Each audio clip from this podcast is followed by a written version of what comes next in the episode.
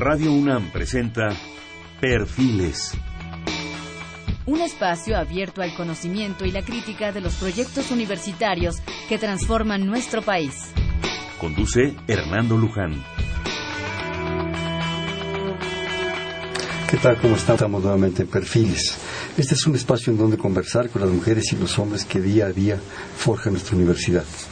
En esta ocasión tenemos el gusto de estar con la doctora Sholi Pérez Campos, ella es investigadora del Instituto de Geofísica de la UNAM. La doctora Pérez Campos es egresada de la Facultad de Ingeniería de la UNAM, donde formó parte de la primera generación del programa de alto rendimiento académico y de donde se tituló con mención honorífica con Ingeniería Geofísica. Su desempeño académico fue reconocido con la medalla Gavino Barrera a nivel preparatoria y licenciatura. Realizó sus estudios de maestría en estadística y en geofísica, así como de doctorado en geofísica en la Universidad de Stanford. Durante su doctorado recibió el reconocimiento al mejor trabajo presentado por estudiante por parte de la Sociedad Sismológica de América. Realizó además un postdoctorado en el Instituto Tecnológico de California, el Caltech. A su término se incorporó a la Facultad de Ingeniería de la UNAM como profesor de tiempo completo del Departamento de Ingeniería Geofísica, donde imparte clases desde 2004. En 2005 se transfirió al Instituto de Geofísica también de la UNAM, donde además de impartir cursos en posgrado de Ciencias de la Tierra, labora como investigadora titular en el Departamento de Sismología, estudiando la estructura sísmica de la zona de subducción y del noreste de México, así como las características de la fuente de sismos mexicanos. Pertenece al Sistema Nacional de Investigadores, ha fungido como representante técnico de México ante la Organización para el Tratado de Prohibición Completa de Ensayos Nucleares de la ONU actualmente es la vicepresidenta de la Unión Geofísica Mexicana y la actual jefa del Servicio Sismológico Nacional.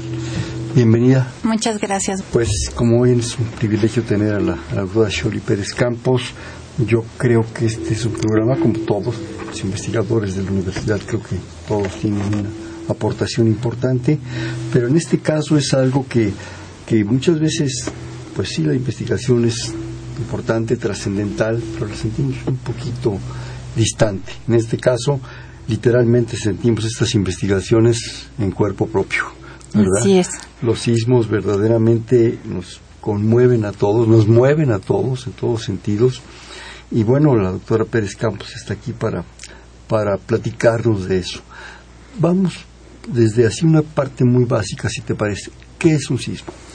Eh, un sismo viene siendo una liberación de energía. Se rompe materia y este al romperse libera esa energía, la cual se traduce en energía elástica, que son las ondas sísmicas que se van propagando por el interior de la Tierra y finalmente llegan hasta nosotros y las sentimos como un movimiento.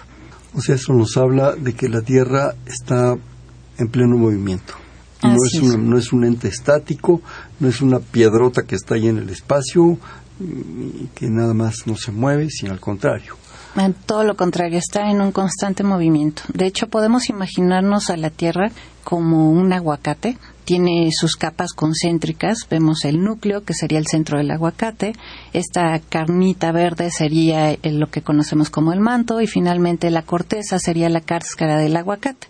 Ahora imaginemos que esa cáscara de aguacate está partida en muchos pedacitos, lo cual sería correspondiente con las placas tectónicas. Y ahora si imaginamos que ese, esa pulpa de aguacate se está moviendo adentro, pues está haciendo que esa corteza o esa capita externa se esté moviendo y por lo tanto este, esté chocando una pieza con otra y es como un gran rompecabezas en tres dimensiones tratando de ajustarse todo el tiempo y ese ajuste continuo es lo que produce tanto sismo.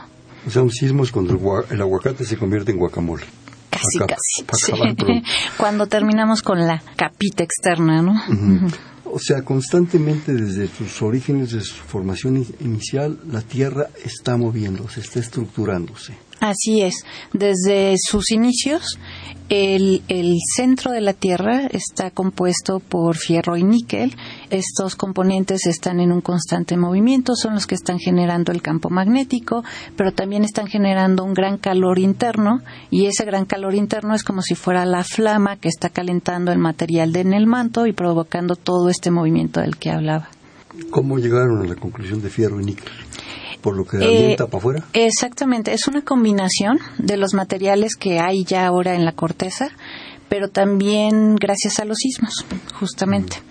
Eh, los sismos, como decía, generan ondas elásticas que viajan al interior de la Tierra, son registradas en los sismómetros y ese registro nos permite saber por dónde pasaron estas ondas, con qué velocidad lo hicieron y por lo tanto inferir qué materiales hay en el centro de la Tierra.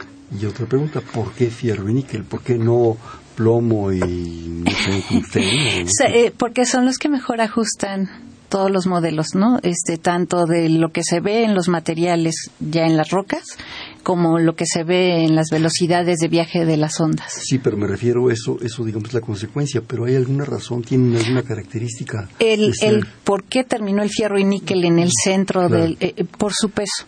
O sea, cuando se forma la Tierra también viene una diferenciación. Los materiales más pesados pues se van hundiendo y los más ligeros se van hacia afuera.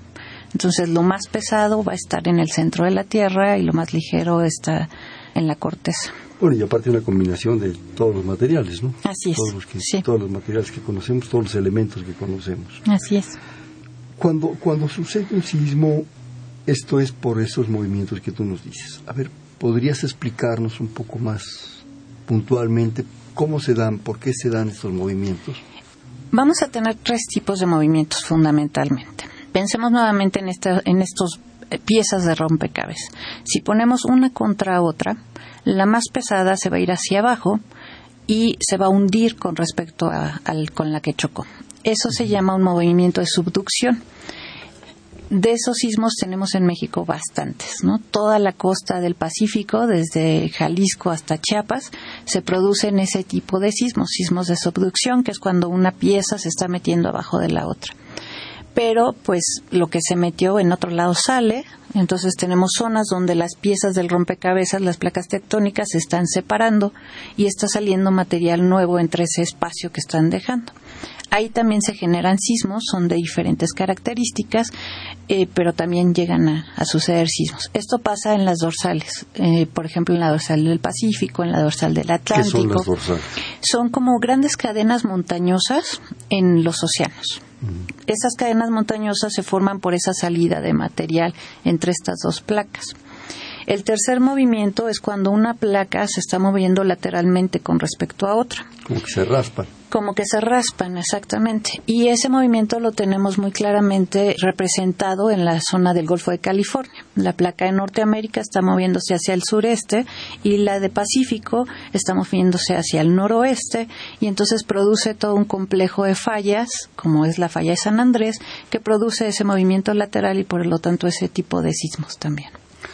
Hace un momento antes de entrar me comentabas que México está afectado, digamos, pero pues, para ustedes es un laboratorio natural, por dos elementos fundamentales hasta donde te entendí. El cinturón de fuego y la placa de cocos.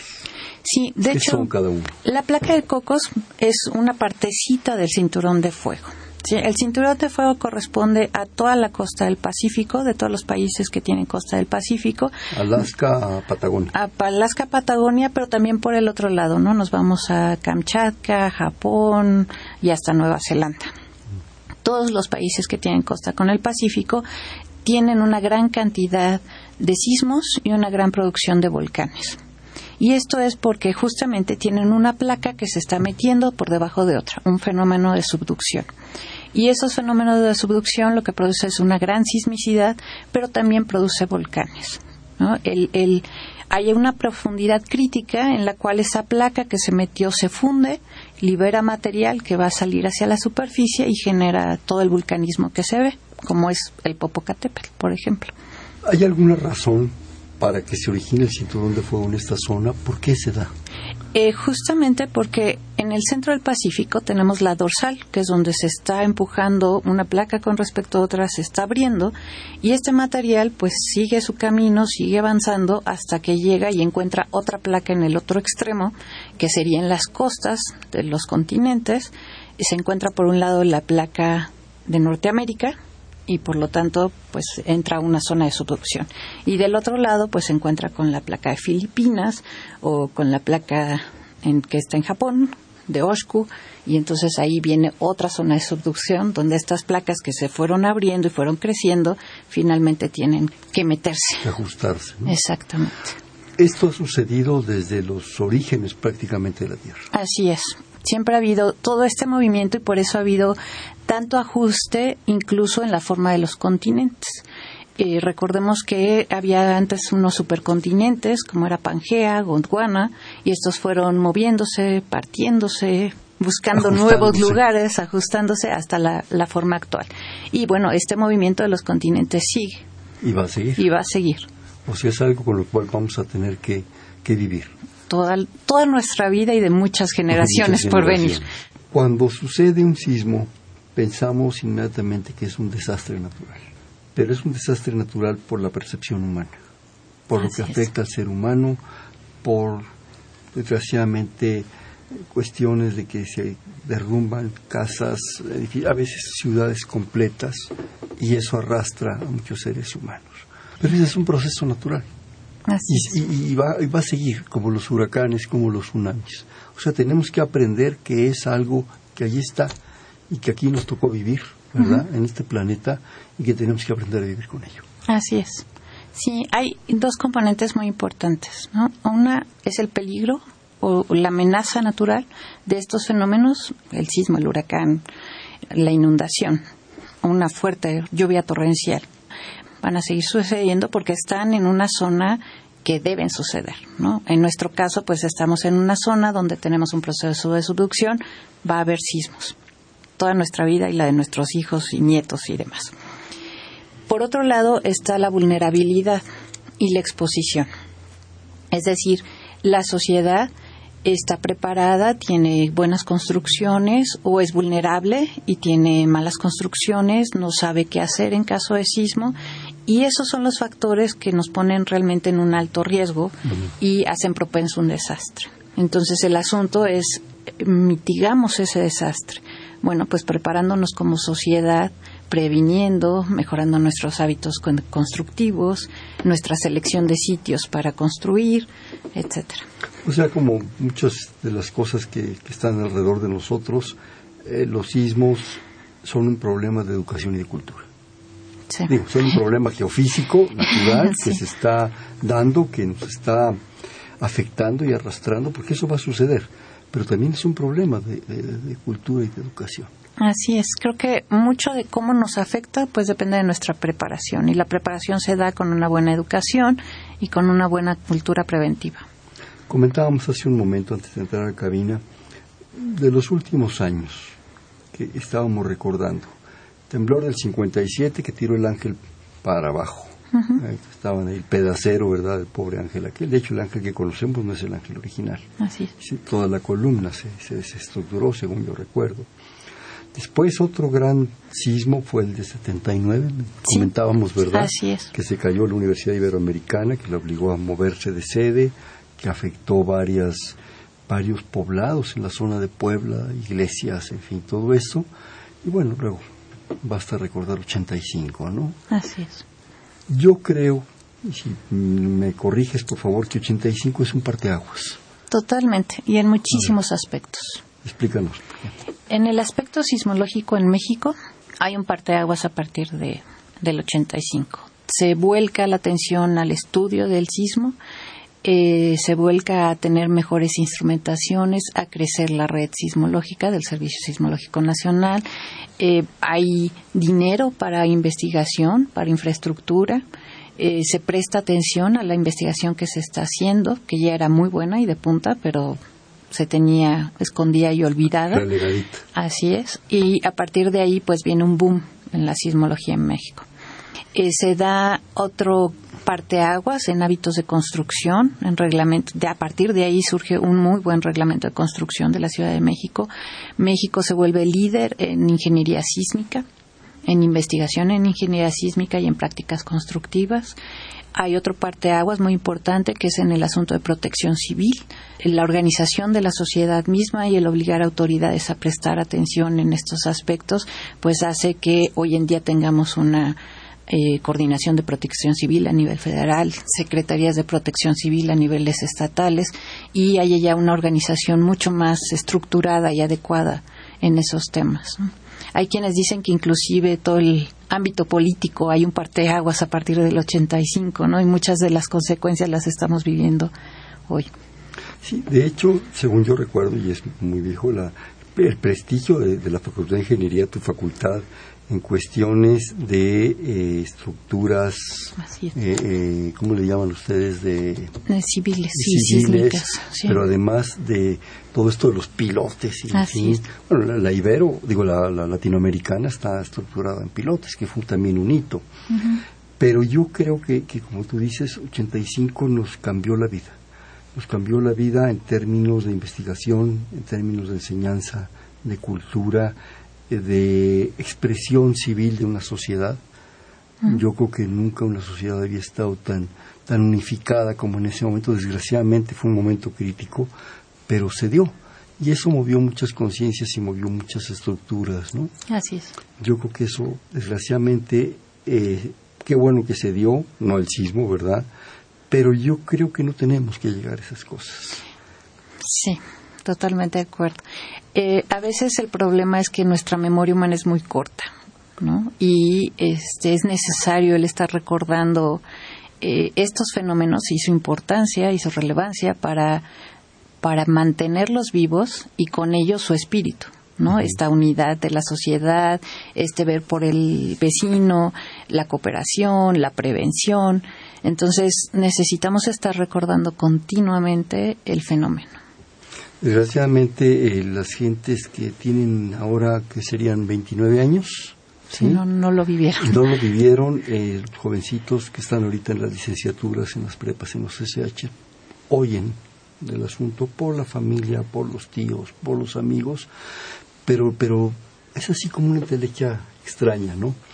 Yo creo que todo este proceso que nos han pues hecho recordar con todos los 19 de septiembre que en un momento dado estuvimos en esa situación, que se hacen simulacros, son buenos, son sanos.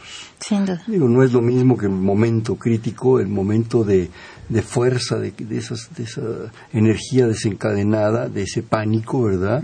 Que un simulacro, pero algo es algo, ¿no? ¿Qué más se puede hacer? Eh, yo creo que hay muchísimo por hacer todavía, ¿no? Ah, si bien hacemos simulacros el 19 de septiembre, eh, no necesariamente un simulacro de desalojo es lo que se debe hacer en un sismo. Cada situación, cada edificio es diferente. Y entonces habrá situaciones en las que se amerite un desalojo, situaciones en las que amerite un repliegue y buscar el sitio seguro en el lugar. Y para eso pues necesitamos informarnos mucho más, estudiar mucho más, eh, revisar protocolos de protección civil de otros lugares, eh, los de aquí mismo, eh, muchísima educación en ese sentido. Yo creo que de las peores cosas que, que, sufre el ser humano es el pánico. Así es. Pero ustedes son expertos, a lo mejor tú podrías decirme, bueno, este sismo implica un repliegue, no salgamos corriendo, no lo que sea, pero para saber. Sí, de, ahí que, de ahí que nos hace falta muchísima educación. ¿No? Nos hace falta eh, tanto aprender el qué hacer como la práctica continua. Como el cómo hacerlo. Exactamente. Y este, con esa práctica continua, finalmente cuando viene la situación de estrés, pues uno reacciona de manera automática, ¿no? Sería lo ideal. Entonces, eh, creo que hace falta muchísimo programa de educación y de preparación. Pues yo creo que también hay un factor que cuando lo sentimos, no sé, media hora después, dentro de lo que cabe bastante eficientemente, nos dicen fue de tanta magnitud, el epicentro estuvo aquí, duró tanto, fue de un, tipo, de otro tipo, pero en el momento no sabemos qué hacer. Y la supervivencia es lo más importante. Así es. Entonces, ¿cómo, cómo saber? ¿Cómo aprender? Eh, yo creo que ahorita, hoy en día hay mucha información en Internet y hay que tener cuidado en distinguir cuál es buena y cuál es cuál no lo es, ¿no? Por ejemplo, el Centro Nacional de Prevención de Desastres tiene muchísimo eh, panfleto, trípticos, infografías, pósters eh, con el qué hacer. Información electrónica. Información electrónica. Y todo esto se puede bajar, imprimir, estudiar. Y son bastante claros en el qué hacer antes, cómo prepararnos, por ejemplo, medidas básicas en casa de tener cuidado con mi televisión de plasma, ¿no? no dejarla nada más sobrepuesta porque es muy probable que se caiga y a lo mejor a lo mejor me golpea, me lastima. La televisión no importa, lo que importa es que se un bebé. Exacto, ¿no? Un ropero, ¿no? o el, el ropero o el o el librero donde tengo todos mis adornitos y se me venga un adorno encima, ¿no? Entonces, eso es lo primero, ver puntos seguros en mi casa. Mi oficina el librero, el clásico librero que no está asegurado a la pared, lleno de libros, se cierra y bloquea mi puerta, no puedo salir, no pueden entrar a rescatarme. Este, cómo está inclusive organizada mi propia oficina puede ser un factor de riesgo para mí misma. Entonces, eh, en la página del Senapred viene, viene, bastante información en cómo prepararse. El, el qué hacer en el momento es un poco más complicado porque sí depende mucho del lugar en el que se encuentre uno, no tanto del sismo. El sismo, en los primeros minutos nosotros no vamos a saber de qué magnitud fue o con qué intensidad lo vamos a sentir, pero vamos a saber que tenemos un sismo encima. Entonces lo que tenemos que hacer pues dependerá si estoy en una planta baja o si estoy en un veinteavo piso o si estoy cerca de la puerta de salida o si estoy hasta el fondo de, en el rincón de la bodega. ¿no? Entonces ahí pues se necesita un poquito de información de cuáles son los sitios seguros de los lugares que habitúo mi casa, mi oficina, eh, los más comunes a los que voy, el cine, eh, los estadios, bares, restaurantes, etcétera, siempre hay estos letreros de zona segura, son los que debo de buscar, mis rutas de evacuación son las que debo identificar y pues uno mismo hacer un plan. ¿Qué pasa si tiembla? Pero también qué pasa si hay incendio, qué pasa si hay cualquier otra cosa que amerite una respuesta de emergencia de mi parte. Digo que los sismos son como el amor, nunca se sabe cuándo va a llegar. Totalmente. Ahora, otra cosa, yo creo que tú, tú hablas del librero, las cosas inmediatas que tenemos prácticamente encima, pero yo creo que es importantísimo que sepamos cómo cerrar las instalaciones, cómo bloquear. Me refiero concretamente a la electricidad y al gas. Así es. Porque de repente aquello se mueve. Claro, en el momento de los cocolazos, pues uno lo que quiere es salir corriendo. ¿sí?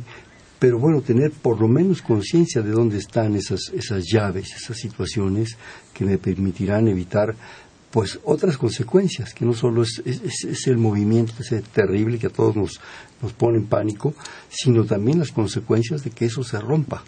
Así que se fracture una, una, llave o que se fracture una instalación de gas. Sí, y quizás es uno de los peligros más importantes. Después de un sismo pudo no haberse caído nada, pero roto tuberías de gas o agua, cables eléctricos y ahí vienen otros peligros ¿no? inminentes, eh, electrocutarse, incendios o algunas otras cosas que pueden ser más terribles que el sismo mismo. Ahora, como decíamos, depende qué tipo de sismo, cuánto dura, dónde está el epicentro, en qué lugar se encuentra uno. eso es. eso es lo crítico, porque digo, si yo estoy a lo mejor en medio de Chapultepec, digo, a lo mejor se me cae un agüehuete, pero es más fácil que lo vea venir. Exactamente. Pero en un edificio a 18 o 20 pisos, no sabemos qué hacer en ese momento.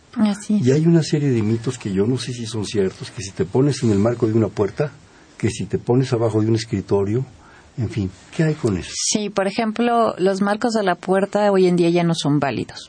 ¿No? Si nos fijamos en las diferentes estructuras, pues hay marcos de puerta que ya no son traves de soporte ni columnas de soporte.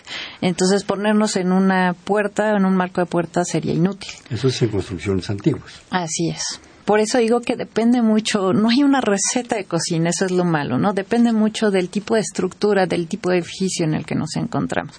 Un escritorio, bueno, por ejemplo, en esta cabina a mí me preocuparía que se me cayera un plafón. No, no empieces ¿No? Perdón, pero si es una manía.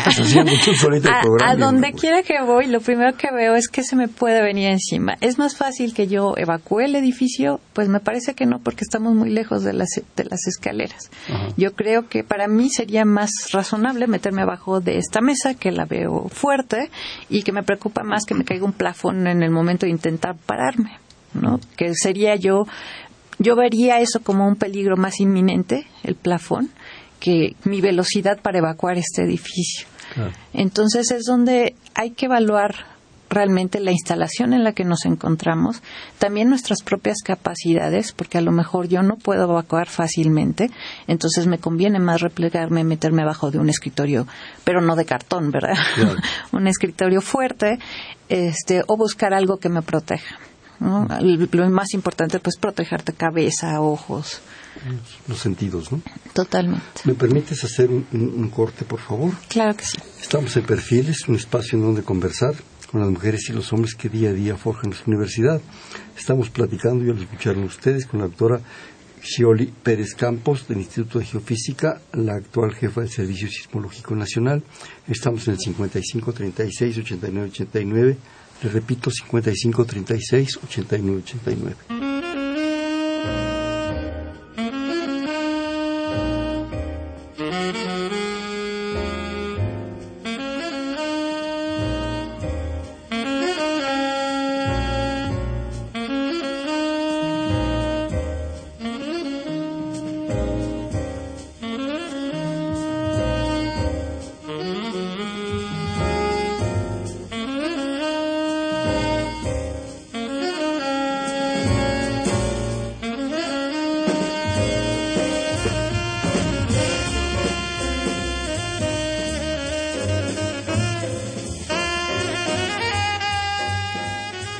¿Qué tal? Estamos en Perfiles, un espacio en donde conversar con las mujeres y los hombres que día a día forjan nuestra universidad. Estamos con la doctora Sholi Pérez Campos, directora del, de jefa del Servicio Sismológico Nacional y del Instituto de, Geología, de Geofísica de la UNAM, en el 5536-8989.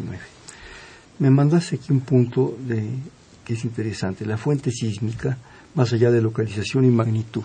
A ver, platícanos. Eh, normalmente como público general, inclusive como autoridad que tiene que tomar una decisión, lo que interesa cuando sucede un sismo es dónde fue su epicentro y de qué magnitud fue. Es lo, primero que nos es lo primero que nos preguntan y de hecho es la información que provee el Servicio Sismológico Nacional. Sin embargo, pues un sismo en su fuente, en su origen, es mucho más que eso. Es cuánta energía irradió, cómo lo hizo, cómo se rompió, qué parte de la falla se deslizó. Eh, hay fenómenos, por ejemplo, en el sismo del 16 de junio del año pasado, que ocurrió a medianoche. Eh, fue un sismo cercano y por ahí un locutor hizo hizo un comentario como el sismo fue de seis, pero el susto fue de diez, ¿no? Porque se había sentido tremendamente fuerte en la ciudad. Y esto fue porque tuvo un efecto de directividad. No, yo hablaba de que, bueno, no solo es el punto, la localización en la que se rompe, sino la energía que irradia. Y esta directividad se refiere a que la energía no es irradiada igual en todas direcciones, sino que se enfoca la energía en una sola dirección y en para ese sismo en particular fue en la dirección a la Ciudad de México y obviamente en esa dirección pues se siente más fuerte se recibe más fuerte. Mientras que en la otra dirección, en una dirección perpendicular, inclusive en una dirección a 180 grados hacia atrás, pues no irradió tanta energía, por lo tanto se pudo haber percibido como un sismo más pequeño. ¿no? Entonces son muchos detalles que hacen que describamos a un sismo y que cada uno de ellos sea muy diferente del otro. ¿no? Digo, si los vemos como hijos, pues por mucho que vengan de la misma madre, todos los hijos son diferentes, tienen lo suyo, ¿no? Nos han enseñado también que hay dos tipos, así una cosa muy básica, el oscilatorio y el trepidatorio. Esto, Esos fueron conceptos eh, de hace mucho para referirse Pero se siguen usando. Eh, se siguen usando por los medios, no por los sismólogos. Este, se refieren a cómo se siente el movimiento en el sitio. Si se siente de una manera vertical, este, como un saltito y lo llaman trepidatorio, si se siente como la lanchita de un lado para otro y lo llaman oscilatorio. Eh, en realidad no son tipos de sismos, sino es tipo de movimiento que se siente en cada sitio. Eh, como decía, el sismo implica una liberación de energía y ondas elásticas. Estas ondas eh, tienen dos nombres, eh, son ondas de cuerpo, son las que viajan por el interior de la Tierra, pero también son ondas superficiales que viajan por la superficie de la Tierra. Eh, las ondas de cuerpo que viajaron por el interior tenemos dos tipos. Una son las ondas P y otras son las ondas S y somos bien este bien ocurrentes en sismología porque la onda P se llama P porque llega primero y la onda S se llama S porque llega segunda. Se rompieron la cabeza. sí, nos cuesta trabajo a veces encontrar los nombres adecuados, ¿no? Y la onda P lo que tiene es que cuando va viajando va moviendo el material en la misma dirección en la que va viajando. Entonces, si yo recibo una onda P que llega de manera vertical, lo que voy a sentir es ese movimiento hacia arriba y hacia abajo. En cambio, la onda S, el movimiento que genera es perpendicular a la dirección en la que viaja. Por lo tanto, si me llega una onda S que viajó de manera vertical, pues yo lo que voy a sentir es un movimiento horizontal. Lo mismo pasa con las ondas de superficie van a tener cierto movimiento específico. Entonces, una las ondas superficiales hay de dos tipos. Una es la onda Raleigh y otra es la onda Loeb. Cada una tiene una característica en el movimiento que genera. Y entonces, si yo siento una onda Raleigh, lo que voy a hacer tires esa sube, bajo, subo, bajo. Y si siento una onda Loeb, voy a sentir ese movimiento horizontal. Entonces, en realidad, no es que sean tipos de sismos, sino son tipos de movimiento y cada uno de ellos está asociado con un tipo de onda. Yo quisiera que en los minutos que nos quedan, que se nos está yendo como agua el tiempo, nos platicaras del, servicio sismológico, ¿sí? De, si quieres, un poco cómo se inició, por qué se inició, de sus características, de su apoyo, de sus aportes. En fin, la palabra es tuya. Eh, pues tiene sus inicios en 1905 eh, inicia con estaciones en ese momento de punta, de vanguardia. ¿A partir de una crisis o simplemente No, viene, eh, hay una convención mundial mm. en la cual México se compromete a apoyar en una iniciativa del monitoreo sísmico en el mundo y con eso surge el Servicio Sismológico Nacional por decreto presidencial y se instalan siete estaciones en toda la República. Eh, claro que viene la revolución, casi unos años después. Este, así es, muchas de las estaciones se pierden, se convierten en, centros para alojar a los, revolucionarios. Así es. Pero finalmente en 1929 se recupera el servicio y se le da la tarea a la Universidad Nacional Autónoma de México de encargarse de él y eh, queda asignado a la universidad. Más tarde, cuando se forma el Instituto de Geofísica, pasa al Instituto de Geofísica, cargo del Instituto de Geofísica, que es donde actualmente nos encontramos. En aquel entonces, pues se tenían muy pocas estaciones. Es a partir de finales de los 90 que empieza una revolución tecnológica. Eh, de los 90. De los 90 y eh, para el mediados del 2000 empieza una densificación de estaciones del servicio. se em, aumenta el número. Totalmente. Hasta principios de los, del 2000 lo que teníamos era cubierto del centro hacia el sur con estaciones, no teníamos ninguna estación en el norte y a partir del 2005 empieza una ampliación de cubrir todo el territorio nacional. De tal forma que... ¿Cuántas estaciones hay? Justamente iba para allá. Ah, Actualmente lo que es la columna vertebral del Servicio Sismológico Nacional es la red de banda ancha compuesta por 56 estaciones en toda la República pero tenemos además 30 estaciones en el Valle de México, tanto en la Ciudad de México como en el Estado de México, para cubrir la sismicidad local de la cuenca. Eh, y con eso ya tenemos 86 estaciones y tenemos contribuciones de otras redes como es de la Universidad Veracruzana, del Sinaloa, del CICESE, que es el Centro de Investigación Científica y Educación Superior de Ensenada, la Universidad Autónoma de Nuevo León también contribuye con datos de estaciones que ellos tienen y en total nosotros estamos recibiendo hoy en día 116 estaciones. información. Información de 116 estaciones. Y con eso eh, nosotros podemos detectar cualquier sismo que tenga magnitud arriba de 3.8 en la República Mexicana. Yo recuerdo alguna vez vino un, primo del norte, concretamente de Torreón, le tocó, vino a estudiar, le tocó un sismo y para él fue una sorpresa, porque en Torreón no, no, no había sismos, no temblaba, vaya. ¿sí? Fue así como que, ¿y ahora qué es esto, no? ¿Por qué? En la zona de Coahuila no hay sismicidad fuerte.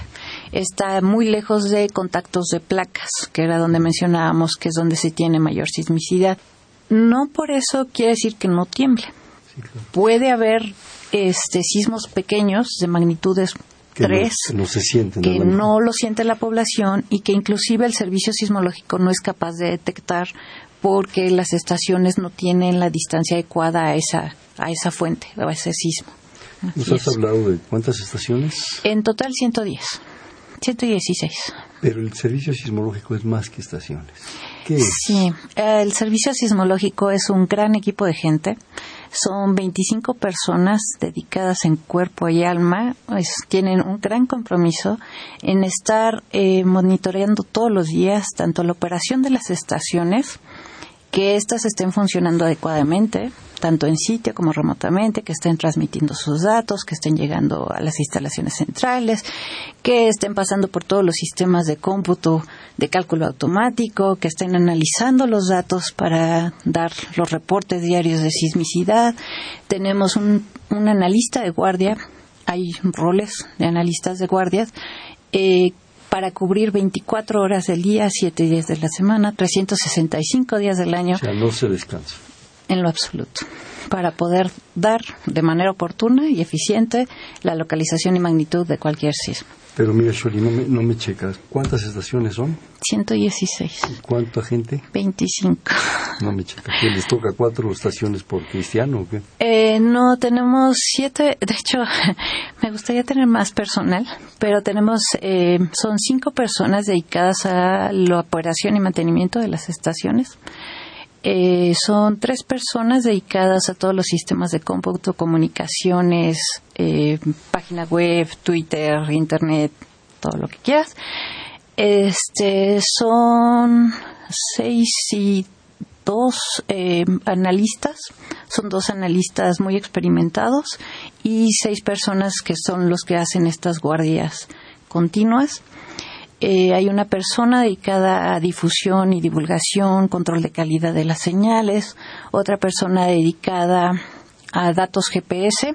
Hoy en día no solo trabajamos con datos de velocidad y de aceleración, sino también con desplazamiento y un grupo de técnicos administrativos que sirven de apoyo a todas las labores diarias. Pero aún así, bueno, se me hace que es una barbaridad de estaciones, que las monitorean a distancia. Están monitoreadas a distancia. Estas estaciones están enviando sus datos en tiempo real. La mitad de ellos lo hacen a través de satélite y la otra mitad pues es una combinación de internet, radio, teléfono. Entonces, las personas que están a cargo de este monitoreo pues están viendo todo el tiempo que la estación esté funcionando adecuadamente. En caso de que una presente algún problema, pues se desplazan inmediatamente a campo a resolverlo. No sería lo ideal, y estamos hablando de lo ideal, de que cada estación tuviera, aunque fuera un pequeño grupo humano, eh, de planta, digamos ahí, para que nos permitiera pues tener una atención personalizada y que en un momento dado eso pues, nos habla de una necesidad de formación de gente. Sí, eh, hay dos cosas. Una es em, en cada una de las estaciones tenemos un contacto que nos apoya con cosas básicas, por ejemplo, resetear el equipo, verificar que el switch de la luz esté donde debe estar, esté prendido. E, ese es el tipo básico. Eh, sin duda nos hace falta personal calificado y preparado para dar más atención de manera más oportuna las estaciones. Pero más allá de la operación de las estaciones, donde hace falta mucho personal muy bien preparado en, el análisis de los datos. Eh, como decía, el sismo finalmente no solo es la localización y la magnitud, es una información tremenda la que cada sismo proporciona. Por ejemplo, nos puede proporcionar información sobre la estructura por la que viajó las ondas sísmicas nos puede proporcionar información sobre en esa falla cuáles son las características de esfuerzos y de fricción que se tiene y por lo tanto pensar en cómo serán futuros eventos. Nos puede proporcionar información de este eh, si vamos a tener muchas réplicas, pocas réplicas diferentes. ¿Se puede determinar eso? No el número, pero sí un cualitativo, ¿no? Decir, bueno, esta zona ni siquiera aproximación, sino muy cualitativo. Se puede mucho, eh, va a ser una zona muy activa o una zona menos activa. Eh, hay, hay muchos detalles que cada sismo nos puede ir proporcionando y para eso pues necesitamos un montón de sismólogos que estén estudiando toda la cantidad de sismos que produce este país. ¿Se están formando? ¿Se están formando esos sismólogos? Ah, desafortunadamente me parece que es muy poca la cantidad de estudiantes que tenemos. Eh, sin duda, digo, para el número de sismos que tenemos al, al día, registramos aproximadamente 15, 15 sismos. Al día, promedio. promedio. ¿no? De magnitudes que van desde 3.5, 3.8 para arriba. Y pues somos como 30, 40 sismólogos en México. ¿no? Pero sí se está formando gente. Se está formando gente, estamos lentos, eh, sin duda también nos van a hacer falta espacios. Hay estados que están empezando a crecer con sus redes sísmicas, por ejemplo Veracruz, la Universidad Veracruzana. Eh, hay una iniciativa en el estado de Michoacán para hacer una red sísmica en Michoacán. Entonces, todas estas redes nuevas pues requerirán de gente muy preparada, tanto en la cuestión operativa, en la cuestión técnica, como en la cuestión de análisis de los datos e interpretación de los mismos. ¿No crees tú que por las condiciones de todo lo que nos has explicado, el cinturón de fuego, la placa de cocos, 15 sismos diarios de diversas eh, condiciones, eh, todo esto debería ser una, un área prioritaria en México? Y además por las consecuencias que tiene. Porque entonces sí, cuando viene el trancazo, entonces sí nos entra el pánico, ¿no? Claro, y ya que pasó el trancazo hay la inversión, ¿no?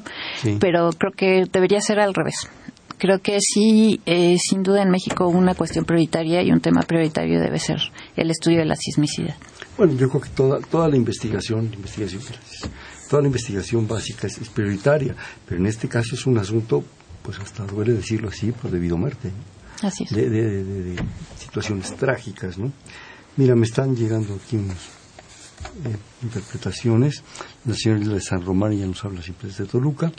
Y está muy interesante el programa. Preguntas, son varias, ¿eh? te las voy diciendo una por una. Creo que sí. ¿Hay algún atlas de riesgo de zonas sísmicas en la República Mexicana? Sí, este lo maneja el SENAPRED. Sí, y es, eh, me imagino que, bueno, pues eh, también la pregunta va en el sentido, y esa es interpretación mía, de poderlo consultar, ¿vale la pena? ¿Lo entenderíamos? Eh, sí, hay uno muy genérico que nos habla de zonas más sísmicas que otras, pero ya para cuestiones más particulares y a detalle eh, sí se puede consultar en el SENAPRED. Eh, siguiente pregunta. ¿Hay zonas que actualmente no son tan sísmicas que pueden volverse más sísmicas? Uf, es una pregunta complicada, pero así es. Lo estamos viendo, por ejemplo, en Chihuahua, este, que parecía una zona muy poco sísmica, sin embargo hay una activación en algunas fallas locales en las cuales pues se presentan varios sismos de magnitudes pequeñas, pero finalmente sí son sentidos por la población. Ya está en aumento, digamos, por lo que nos dices. Eh, pues eh, tienen un pico y finalmente esa actividad decaerá en algún momento. ¿Por qué? Eh, pues es un recomodo, ¿no? Son varias fallas que, que tienen ese viene un movimiento, hay todo un recomodo de todos los materiales, finalmente terminan de recomodarse y ya se tranquilizan mm. un rato. La siguiente, ¿son riesgosos los cimientos de piedra? ¿Se pueden partir con, con un sismo? Híjole, aquí sí no sabría yo la respuesta, sería una cuestión de, de ingeniería estructural. Eh, no sé cuál sería la diferencia de un cimiento eh, de roca o... No sé si hay algún otro de piedra, yo no conozco, siempre he visto de piedra. Sí, no sé. No sé si hay, algún, otro, material. Yo, siempre que veo que hacen una casa le ponen veo que ponen piedras, sí, exactamente. bueno, pregunta también, ¿es mejor hacerlos de tesontle y a una buena profundidad? Lo mismo digo, este, no tengo idea, no, no, no sé nada de ingeniería estructural ahí sí. Bueno, yo alguna vez pregunté a un especialista en arte colonial, concretamente al doctor de la Maza, Francisco de la Maza, una gente muy eminente, que me porque tenía tenía una serie de, excursiones los este los fines de semana. Y una de las excursiones que más me encantaba ir con él era eh, todo el centro de la ciudad. Y alguna vez pregunté un poco en la inconsciencia que por qué muchas de las fachadas de las casas del centro te has fijado o no se ha fijado nuestro público son de tesontle no es cantera no es ladrillo no es tesontle tesontle muy bien trabajado y él me decía, sin ser un experto en sismos, pero más bien en arte, que era por el peso, que precisamente era tan, habían sentido los constructores que era tan falso el subsuelo que le quitaron peso a las fachadas para ponerlos de tesontle, que ahí sí, bueno, ahí sí se justifica, ¿no? Sí. Luego también pregunta la señora San Román, ¿qué opina la invitada de llevar un silbato como medida de prevención? Eh, ¿Iba a ser una pitadera? pues sí. Eh, Y sin- todos a destón, imagínate. ¿qué? Sí, eh, una de las recomendaciones en caso de quedar atrapado es justamente el tener a la mano algo que permita hacer un sonido distintivo, ¿no? Para que me encuentren rápido. Una opción, pues sin duda es un silbato, pero eh, pues hasta dónde vamos a estar cargando el silbato para todos lados todo el tiempo. Además, ¿cuál es el silbato que tiene emergencia? ¿O Sí. la tiene prioritaria? En fin, digo, es una aportación Sí, es, de, la, de la es- señora, es pero una no lo sé. cosa interesante y sí, la recomendación es esa, que si en caso de quedar atrapado, la- buscar la manera de hacer un sonido para que me identifiquen, que no sea mi voz, porque eso me desgasta, toma oxígeno, Pegar sino en pegar un tubo, en un o pegar con dos piedras. Bueno, si se tiene el silbato, pues qué mejor. ¿no? Así es. Oye, este, hay algo que yo quisiera no dejar de lado sin entrar al tremendismo y al amarillismo. Hace un momento comentabas de que algún dijo que el sismo era de 6, pero se sintió de 10. ¿Cuál es el impacto de los medios de comunicación? Híjole, es tremendo. Eh, es tremendo en muchos sentidos. A veces el, el esparcimiento de rumores es más terrible que el sismo mismo. Por ejemplo, Perdón, dicen que el rumor ni se crea ni se transforma, ni, ni se crea ni se destruye, solo se transforma. sí, es, es una forma de medirle el impacto de un rumor.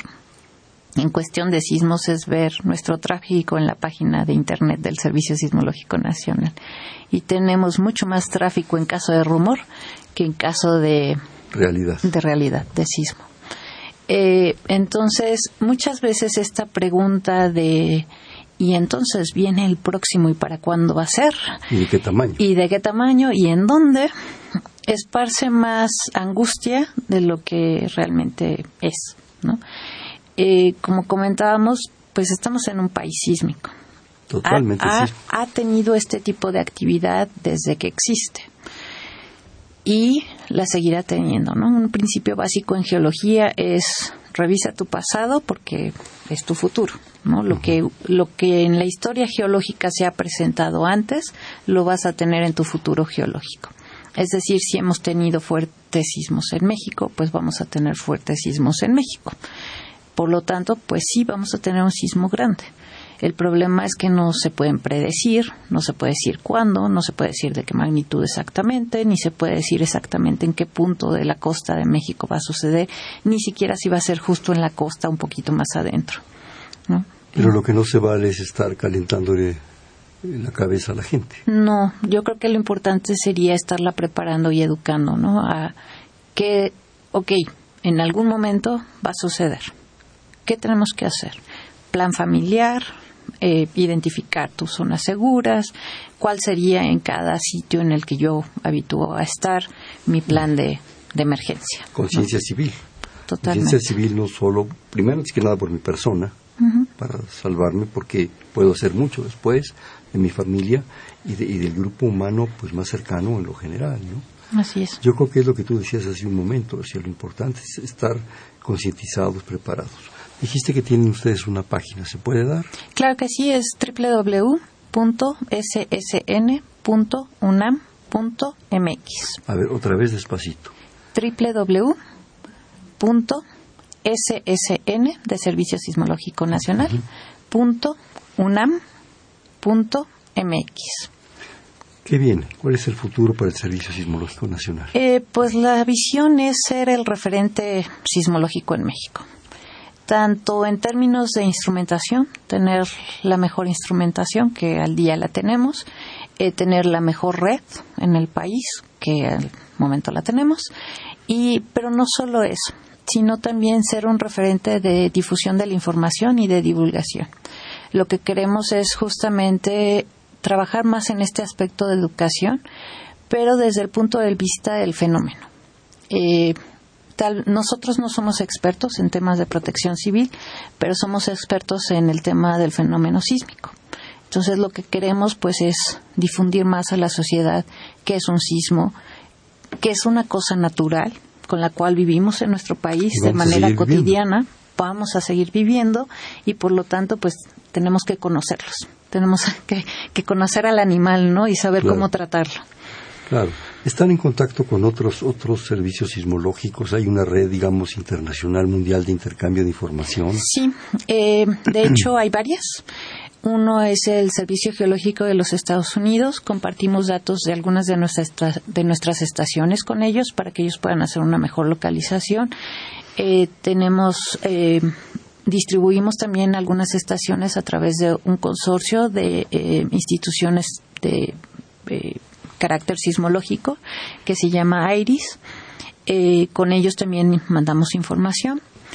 Eh, estamos revisando otros, otras organizaciones con las cuales podamos compartir nuestra información. Yo creo que sería importante tener, claro, muy fácil decirlo, ¿no? Esa relación con las gentes de Sudamérica, toda la costa, o sea, Perú, Chile, todo esto, Argentina, y con la parte del Pacífico, de, Japón, todas las Indias y todas las islas de Oceanía, ¿no? ¿La tienen? ¿La han previsto? Eh, no la tenemos todavía. Ahorita pues estamos en esa transición de, de hacernos más internacionales, de tener más estas cooperaciones, más inclusive asesorías, ¿no? Hay que acercarnos a los mejores para seguir creciendo y ser mejor, ¿no? Entonces en ese sentido estamos en esa transición todavía. Todas clases Sí. están llegando jóvenes interesados en esto, quisiéramos que llegáramos más y que se les diera apoyo, que vieran un futuro en su en su propuesta pues laboral, ¿no? no solo en su propuesta académica, que esa creo que es de una, de una gran calidad, tú eres profesora en ese sentido, pero, pero esos jóvenes tienen una propuesta futuro.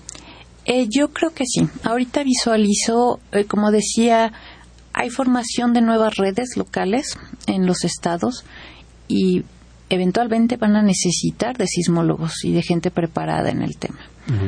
Eh, sería un desperdicio no hacerlo, ¿no? El tener esa mina de datos y no aprovechar el material humano que se está formando ahorita. Y sería un desperdicio formar gente y no aprovecharla. Y no aprovecharla, totalmente. Nos quedan escasos un par de minutos. Yo quisiera que nos dieras, pues no sé, con tus propias palabras, una recomendación, una conclusión, en fin, por favor. Eh, a mí me cambió el sismo del 85. Me cambió justamente. No solo a ti. Me cambió justamente en generarme muchas preguntas, ¿no? En, en preguntas en el fenómeno. Y eso me ha llevado a la búsqueda del entendimiento del fenómeno. Y me parece que es un buen enfoque el ver al sismo como un fenómeno que va a seguir pasando, es natural, no tenemos de otra y tenemos que prepararnos. ¿no? ¿Cómo Entonces, ¿Cómo, llegaste a esa conclusión? Conociéndolo mejor. ¿no? entendiendo cómo se origina, que, cómo es esa energía que se está liberando, cómo se transmite, cómo lo registro, eh, cómo se siente inclusive. Todo eso me llevó a esa conclusión. A meterte a, todo este tipo de, la geofísica y todo esto. ¿Qué tal si jugamos un bote pronto? Ok. Yo te digo una palabra y tú me contestas inmediatamente lo que se te venga a la mente. Placa de cocos. Ah, sismos. Cinturón de fuego. Mm, volcanes. Eh, sismología. Pasión. Sistema Sismológico Nacional. Uf, amor y compromiso. 1957. Ángel. 1979. Le Ibero. 1985. Transformación. ¿Qué viene? Uf, viene una continua transformación a mejorar. Eh, viene eh, un enfoque de, de crecimiento, de entendimiento y de seguir adquiriendo muchísimos datos para entender mejor este fenómeno. Bien, pues este fue Perfiles, un espacio en donde conversar con las mujeres y los hombres que día a día forjan nuestra universidad. Estuvo con nosotros la actual eh, jefa del Servicio Sismológico Nacional y miembro del Instituto de Geofísica, la doctora Shioli Pérez Campos. Muchísimas gracias. Al contrario, muchísimas gracias. En la coordinación, la doctora Silvia Torres. En la producción, Maripaz Jenner en los controles Humberto Sánchez Castrejón, en la conducción Hernando Luján. Este fue Perfiles, un espacio donde conversar con las mujeres y los hombres que día a día forjan su universidad. Gracias. Perfiles, un programa de Radio UNAM.